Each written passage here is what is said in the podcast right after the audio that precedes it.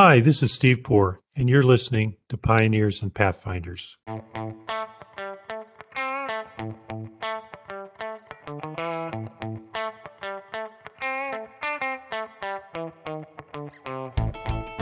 Long before the pandemic raised the curtain on issues of workplace flexibility, today's guest was leading the way in changing how law firms think about flexibility and how they can best use it to drive performance, productivity, and innovation.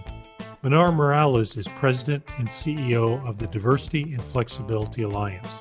The DFA is a think tank dedicated to helping organizations, predominantly legal organizations, create inclusive cultures that advance diversity and flexibility in order to attract and retain top talent. Seyfarth and the DFA have worked together for many years. The DFA has been kind enough to recognize several Seyfarthians over the year for their work in inclusion and flexibility workplaces. Most recently, DFA has partnered with Seyfarth on our Belonging project. And I've known Manar for a number of years and have admired her work. It was great to catch up with her at this moment in history when the future of work is top of mind for organizations of all kinds. Listen to today's podcast to learn why Manar uses the term holistic flexibility to differentiate between the reduced hours approach to flexibility traditionally used by many law firms, why she says flexibility must be degendered, deparented, and destigmatized, and finally, what advice Manar gives to her clients as they contemplate implementing hybrid work policies into work models based on co location. It was a fascinating and timely conversation. I hope you enjoy it.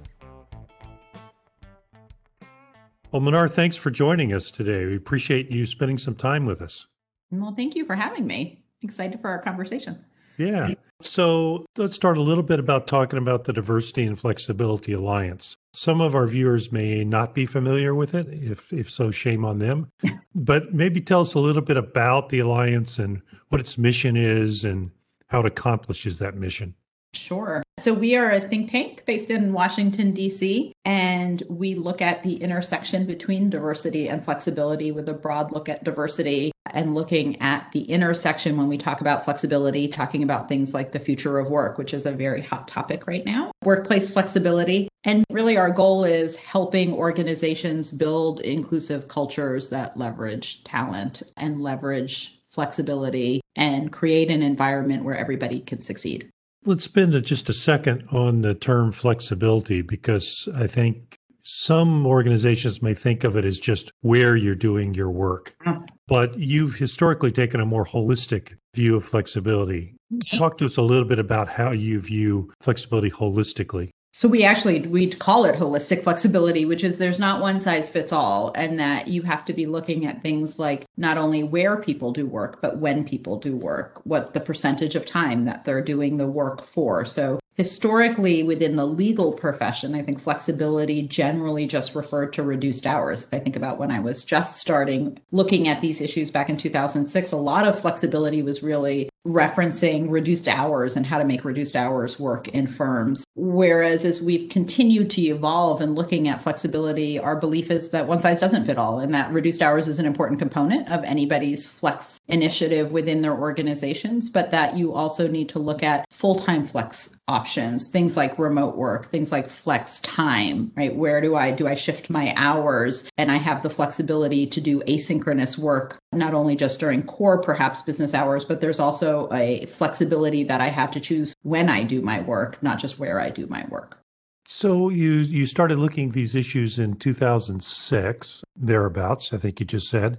And certainly flexibility is it's certainly having a moment now, that's for sure. Yeah. Um, but in 2006, you were way ahead of the curve in terms of the impact of flexibility and its role, particularly in the legal profession. What sort of led you to begin to focus on this? Tell us a little bit about your background. So I started as an employment litigator. And right when I came out of law school, I worked in house and then quickly shifted to working in a firm as an employment litigator. And when I had my first son, looked at what the options were for me in wanting to continue to litigate. I was passionate about litigating. And I also wanted to spend a certain amount of time with my newborn son. And at the time, part time or reduced hours wasn't really that much of an option. And so my own experience of having limited options available to me to continue to litigate and do what I wanted to do in my personal life led me to start thinking about, well, why is that not possible? And for me, what I ended up doing was leaving and finding a place where I could, I, you know, I was offered to do things like opinion letters and, and do some of the other kind of work, but I really still did want to do, and I felt like I could still do litigation, albeit under a reduced hours schedule so i pieced together that. I you know i found a way to do that and i found a way to teach and then i started doing work in this space. And women would come up to me and say you know if i could have done it the way that you did it i wouldn't have left. And that led me down to well why is that have to be true? Right? Why do we have to leave? And started to look at that intersection between flexibility and diversity. Is that what caused you to start the alliance yeah, so I started the Alliance in 2012. I had been doing the work starting in 2006 under a different umbrella, but really that's what led me to starting the Alliance in 2012 of looking that there are definitely organizational solutions just as much as there are individual strategies. Let's talk a little bit about what the trend lines you saw leading up into the pandemic, because I think the past 18 months has to have been a, a watershed moment for these issues in terms of flexibility. Going into the pandemic, what trend lines were you seeing in terms of the willingness of our audience is going to be largely focused on law. So uh, my yeah. questions will be law firms and law departments and company. What trend lines were you seeing? What was the pace of adoption and what were the issues you were seeing? Flexibility was highly stigmatized, right? This idea that flexibility was really a trade off for performance or a trade off for commitment, which we've long been saying it's not, right? Flexibility done right is a driver of performance, it's a driver of productivity, uh, it's a driver of innovation, it's a driver of talent, and ultimately a driver of profitability. So what we were seeing before was just a strong resistance and a misunderstanding really. You know, what we say to all of our members, we're membership based and we have a lot of law firms and corporations as members, is that I can't necessarily guarantee that you're going to do what we say, but I can guarantee that you're having the right conversation about what you should do. Right? Because so much of the conversations in law firms and in corporations, frankly, sometimes were tied up in a misunderstanding about what flexibility actually was and what it wasn't, right? And that the conversation around flexibility as a work life balance tool that is something that the pandemic, I think, has now highlighted for everybody. We've long said flexibility is not a work life balance tool. Boundaries are a work life balance tool, right? But flexibility isn't. And we've seen that. Everybody has had ultimate flexibility during this time. And we have found that we have been working longer and harder than we ever have before. So that point has been made quite clear to everybody in a better way than I ever could have demonstrated. But that mistake, that flexibility was, oh, this is a work life balance. And we don't want to be seen as a lifestyle firm. So we don't want to embrace flexibility, right? This is an accommodation really just for mothers. And we keep saying you have to degender, deparent, and destigmatize flexibility in order for it to work. It has to be seen as something that's available to everybody. And frankly, something that everybody needs, but it's not one size fits all. So everybody needs it in a different form and a different shape, dependent upon that individual and the business needs. We'll come to sort of how the pandemic affected that analysis here in a moment, but I'm curious, particularly before the pandemic, it always struck me that there was a lot of stereotyping, emotion, generational differences. I don't know exactly what words I'm using, but there was a there was a subtext of this conversation that made it difficult, I think, to have the flexibility conversation on business terms.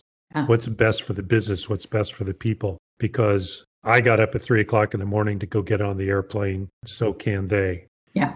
Did you have the same experience or was I do yeah. I have that wrong? No, absolutely. And it was it was getting people to understand that this is a business imperative tied to how you operate as an organization but also some of the myths you know i would i would always say i would talk to ceos i would talk to chairs i would talk to managing partners and the same kind of resistance would come up and it would we we categorized it into five buckets if you will right it was a fear of loss of control. I'm suddenly not going to know where anybody is, and we can't operate if we don't know where everybody is, and that you know Pandora's box is going to open, and we're going to have no sense of control of any anything. Loss of contribution would come up. People would say, "Well, if they're working in all different places, how are we going to really know that they're working?" And we have to unpack that for people to say, actually, how do you know that they're working now, right? In the sense that if people are in your office, just because they give you the appearance of sitting at their desk head down. You don't know what they're head down doing when we have a highway in front of us, right? The technology that's afforded to us on a laptop and the internet, we could be doing anything and but make it the appearance of working. So getting people to understand that FaceTime really wasn't the way, and I hope FaceTime isn't the way that you evaluate whether somebody is working. Loss of connection is constantly mentioned, right? Where's the mentoring? How are people going to be interacting with each other. If people are working on a flexible schedule of some sort, we're going to lose that connectivity that is really crucial to the way that we do work.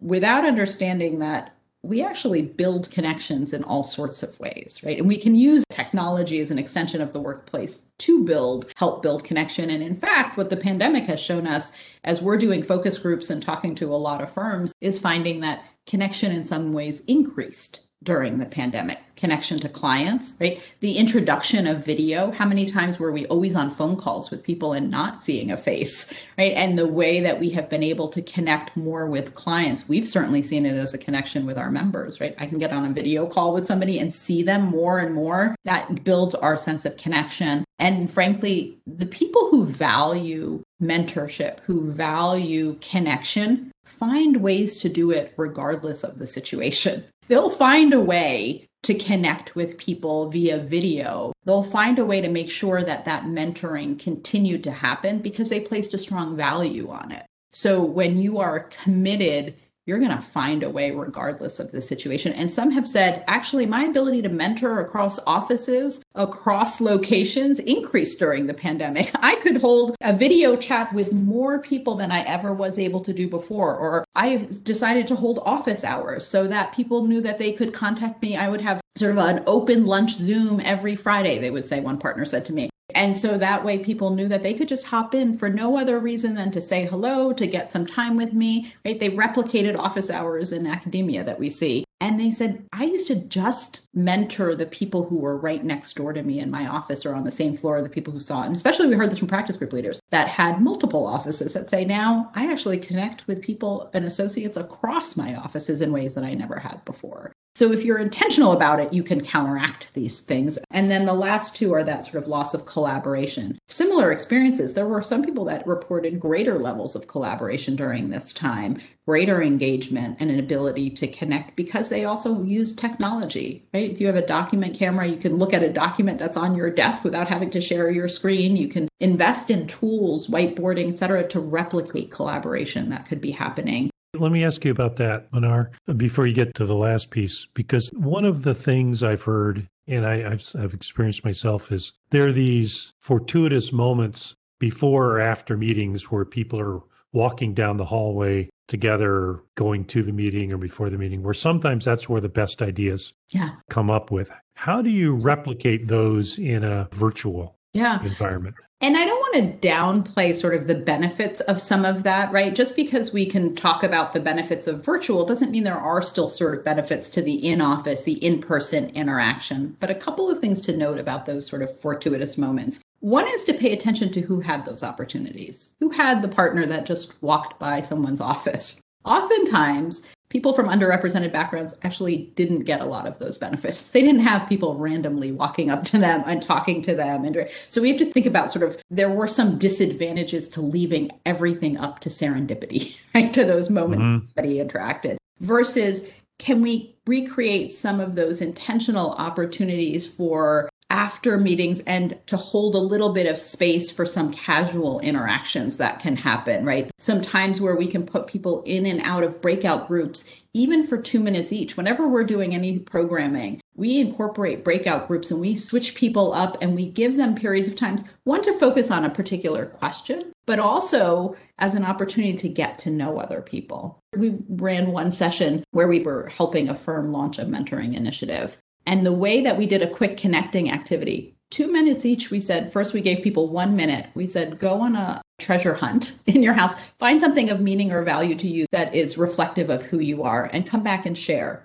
We dropped them into a breakout, two minutes each, learned more about people than they ever have working in the same office together, right? That's a fabulous idea. Yeah. Two minutes each. That's all it took. In five minutes, I created connection instantaneously in that room. for, for people who that never otherwise would have happened.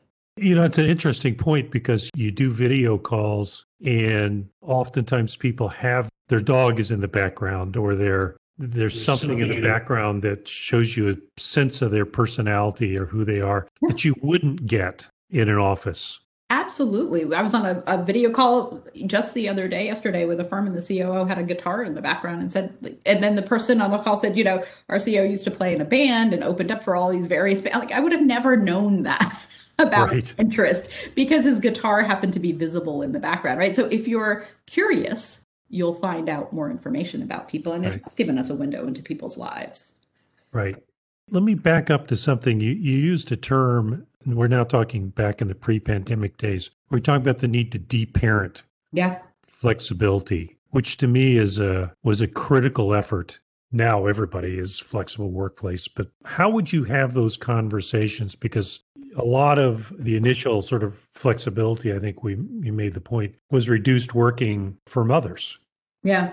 So we would talk about that need to deparent in the sense that if you just looked at this as something for caregivers, for parents, and more so the conversation was really characterized as really just something for mothers, then it will always be stigmatized versus that need to say everybody needs it. But also, if we want to get more women into leadership, we also need to have opportunities for more men to be involved in care. And one of those ways to happen is to allow that flexibility to say it's not just mothers who need that kind of flexibility, but men who want to be involved as well. I mean, one of the things I hope that comes out of the pandemic is that the negotiations at home have also changed in the same ways that the negotiations at work need to change. And there were so many men I would talk to who would say, I had no idea. I had no idea that all that was involved. I had no idea how much I wasn't doing. Or also, I knew I had some flexibility and I never used it to do things that I now don't want to go back to missing out on. I've seen the moments that I missed out on before and I didn't almost recognize it. And now that I've seen it, I do want to play a, larger role and I want to have that opportunity to do so. So I think there was a lot of pushback when men asked to take leave, for example. One other area, sort of under the umbrella of flexibility that we work on, is caregiving leave. And the mm-hmm. need to degender that, the need to say for caregiving, it's not about primary or secondary. Don't create hierarchy where no hierarchy should exist, right? Give everybody the leave to care for their children. Women get extra time to recover from childbirth. That's different. But when we're just talking about leave to care for the child, that should be given equally to men and women to take. So I presume one of the largest challenges you had pre-pandemic was as you said these these five fears you know we've always done it this way yeah. it's worked for us you know we've got to change and then march 2020 comes and in 24 hours the world changes yeah you know, my last trip before that happened was a roundtable of managing partners trying to convince them of the business case around flexibility. And then a week later, they all had to go remote. so sort of ironic that that would have been my last. it's it's it's certainly an interesting coincidence, isn't it? So now uh, let's fast forward to today. Who knows where we are in terms of the pandemic? If we're coming out of it, if we're in the middle of it, or if we're still at the start, who knows? But more and more businesses are having conversations about what does the world look like when we don't have to be 100% virtual? Yeah. How have those conversations changed and what are people struggling with, Manar? So I will say, you know, you mentioned it. I used to always say before the pandemic, our biggest competitor was not other organizations doing the work that we did, was the status quo. It, it was our biggest barrier had been the status quo. We've always done it. So one of the things that the, the pandemic has changed is the fact that the status quo is no longer a barrier and that need to understand that it has also actually allowed it to be less stigmatized, right? So I keep having conversations with managing partners and CEOs who will say to me, Who would have thought this works? Now I have to chuckle internally and say, Well, we did, right? I built right. it. but it allowed a larger group of people who had never experienced flexibility to understand that it works. They a large amount of people who would have thought I can't possibly be productive working from home. This would never work for me. Have been introduced in ways that we could have never replicated before, right? For the fact that everybody had to do it, you didn't have a choice. You had to figure out how to manage. So that has influenced the way there's still a lot of fear out there, I will tell you. I mean, we're still, this hasn't necessarily completely changed some of the conversations we're having in firms that still feel a sense of, well, we just need to go back now. We need to come back and go back. But, There's an emotional component to that, isn't there? Yeah, no, absolutely. And there's some, a lot of personal feelings tied into that where people have to separate what their own feelings are to understanding what is for the greater good and how everybody is feeling. I've, I, have i have said during the pandemic, it's not my saying, but it was a saying that resonated with me during the pandemic, a quote that I heard around, you know, we're all in the same storm, but we're not all in the same boat. And that really was something that we had to wrap our heads around that. For some leaders who come to me and say, I am so anxious to get back, I'm so excited about getting back, I have to remind them that coming back to the office is causing some people to be anxious. Right? And that we have to be thinking about how do we look at this not just from our own personal view of whether we think we can work from home or we work better in an office to what's the business model that's going to take us into the future five to 10 years from now? And those are the firms that are having those conversations that are being more successful at this. Take us out of the immediate of an excitement to want to be back, to see faces. We all want that. We've all been isolated in ways of also that desire for human connection is something that a lot of people crave. That doesn't mean that that influences what that model needs to be, right? For where we go and what's the best model to take us into the future. So, how do you advise your clients. Many of these are large organizations. And I, I love that expression we're all in the same storm, but not in the same boat. It's a very individualistic analysis in terms of people's fears and emotions and what they get out of it. Yeah. How do you manage that in a large organization where you are trying to achieve some level of consistency and everything can't be on a one to one basis? How do you balance the needs to adapt to the individual fears versus an organizational dynamic? Yeah. So partly is to one understand that this is requiring organizational change. this is change management at its highest level of what you're required to do. And I think the mistake that I see organizations make is that they think it's all about a policy just tell us what our policy should be. Let's just start there. What mm-hmm. what should the policy be? Right? That's what everybody right. oftentimes the phone calls that we're getting are starting with that. And I say you actually need to back up and prepare your environment for what that policy should be and take a couple of steps back. And that first step is you have to establish the compelling purpose for why this is important for you as a firm and not just as a firm, but as leaders. So we're working with a lot of executive committees and we walk them through these exercises around why is this important for you as leaders? Why is this important for you as a firm? Why is this important for all of your employees, not just the attorneys, all of your employees? And then ultimately, why is this also important for your clients? And think about that at all different levels because that changes the conversation, right? It moves it beyond sort of the individual perspective on this to what is best for the organization at all of these levels to be thinking about that. And then how do we reimagine and create a shared vision? around what's possible for us. And one of the exercises we walk leadership through is thinking about, you know, regardless of how the future of work changes for you as an organization, what has to stay the same?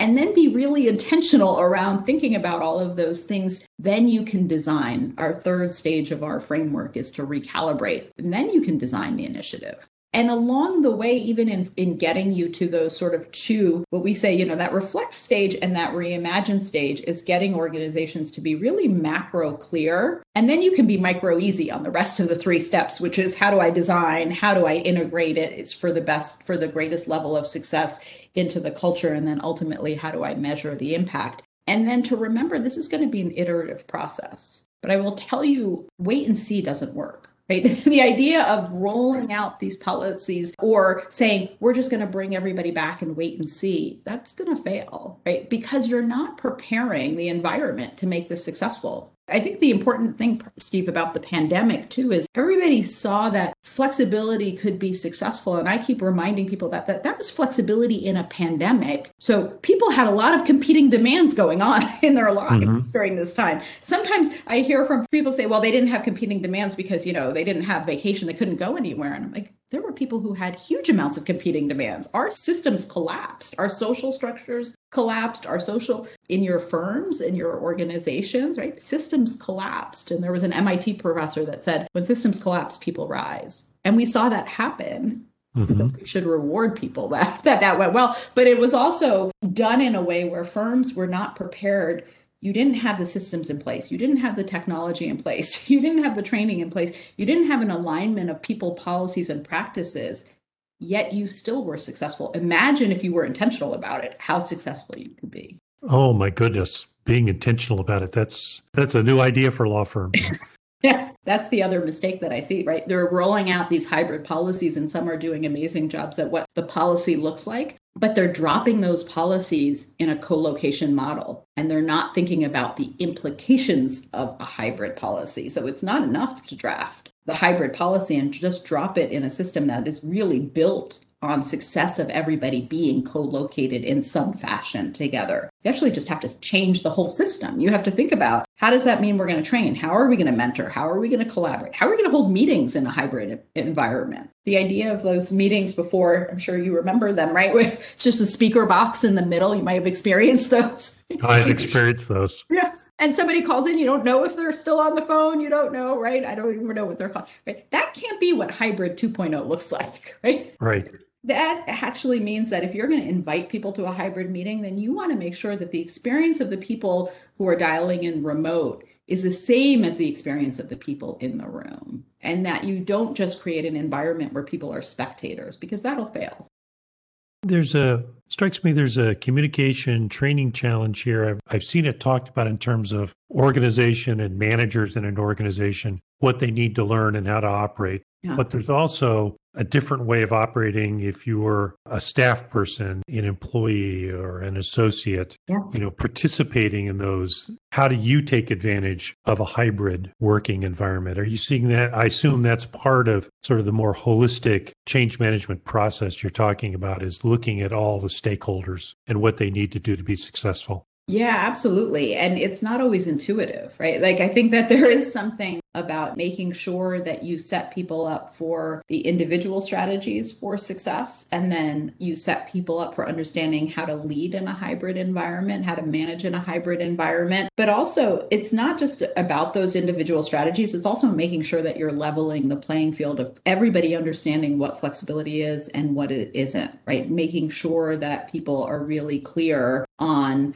the myths on the business case on why it's important so that everybody is being able to think about it. the mindset shift is a lot of work right like that actually mm-hmm. a lot of the training really involves not just the tactical strategies but really about understanding what that different mindset is and I actually think working in a hybrid environment and something that we have been bringing to our law firm clients, especially, is to understanding that working in a virtual environment is a skill that is going to be necessary for the way that you engage with your clients, too. Mm-hmm. More companies are seeing it. Yeah. What What is the role of the for a law firm? Obviously, clients are their bread and butter. They're their lifeblood. What's the role of the what's the client conversation? What's the impact of this has on clients and their working relationships? How do you factor that into these analyses? Yeah, I actually think it's going to improve client relations. Right? The idea that we can do more video calls, you can connect with me. I don't always have to travel to your office, right? There are more opportunities for me to engage with clients in ways that they don't have to pay the travel fees, right? Where they think twice before involving their lawyers, perhaps in internal meetings where it would be helpful to have them there because they don't want to think about the expense of bringing them to the office, right? There's lots of opportunities to improve that. But I also think using and leveraging technology to do business development in ways of being able to connect more readily, to have a virtual coffee. Not saying that that's going to replace the in person interaction with people, right? That should still happen. There are still going to be those dinners and the various ways that you engage with clients, but use technology to leverage as much interaction as you can with clients. And we, we're seeing that happen. But for clients, it's transparent and seamless. As I said, flexibility is not a trade off for performance, so it will never impact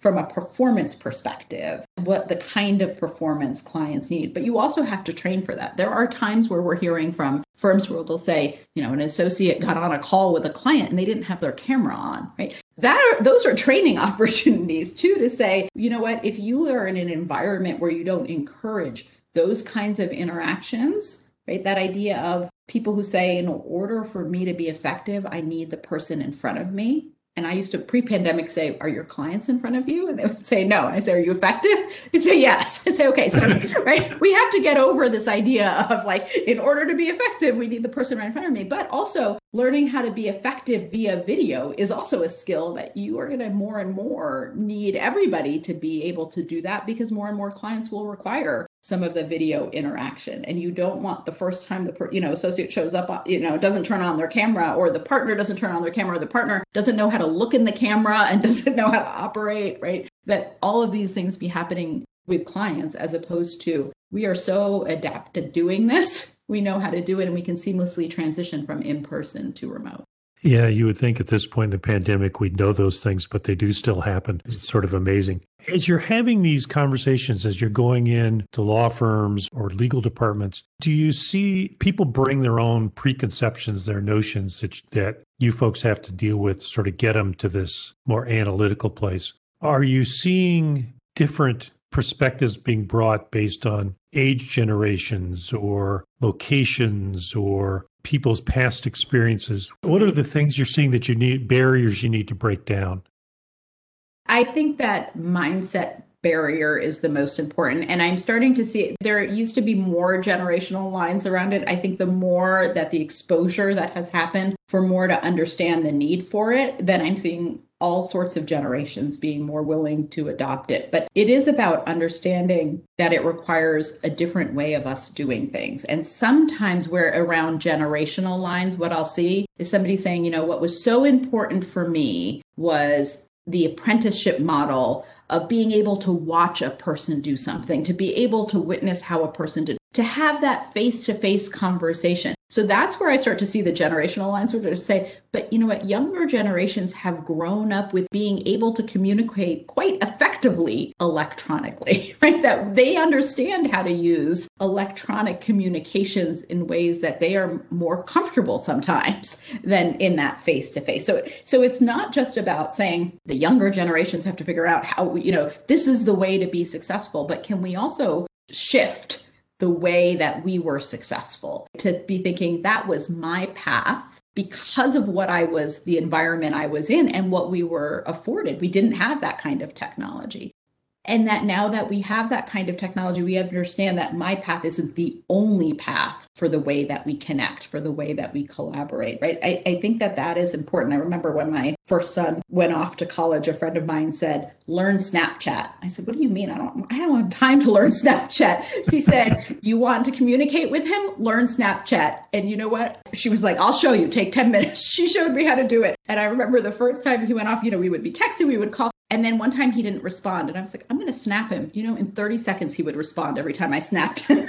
thought, right? Sometimes we have to yep. figure out how to communicate on the ways you, that most people are effective communicating. You, sometimes you got to meet people where they are. Yeah. And I think that is the most important thing with understanding with firms. It's not just about associates meeting partners, it's about partners meeting associates where they are too.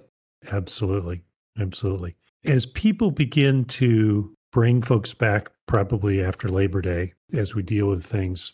How do you get them started down this journey yeah. you've described? Sure. Particularly flesh out a little bit more how you get over this culture fear. Yeah. Loss of culture is a big one, right? That's one of mm-hmm. the biggest fears that we experience is everybody says loss of culture. And the response I have is tell me how you define culture. Because the thing about it is I will often find that executive committees that leadership teams, and this happens in corporations as well, will throw around the term culture, but don't really know how to exactly define it.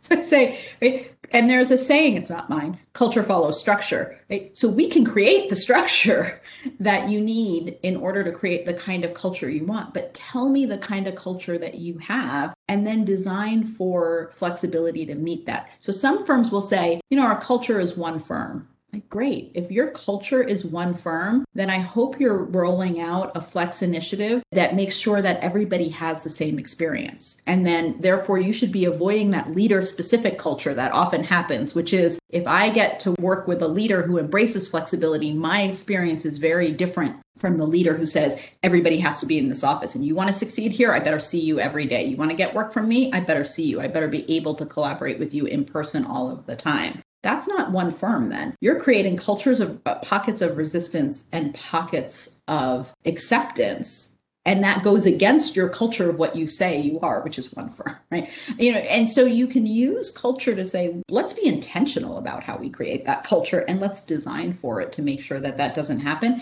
and that in fact flexibility enhances it. One of the opportunities and you touched on it a little earlier that working virtually or working in this type of environment offers is it expands the talent base from which you can draw outside of your physical yeah. location. The challenge is that somebody can be hired and in a location where there's no physical presence and work and have no personal connection, no one on one meeting time with people in the organization. And I hear that reflected in a fear over this loss of culture how do we build those connections? And you touched on some of the strategies. Maybe you could just spend a little bit of time talking a little bit more about how you strategize around building those connection points.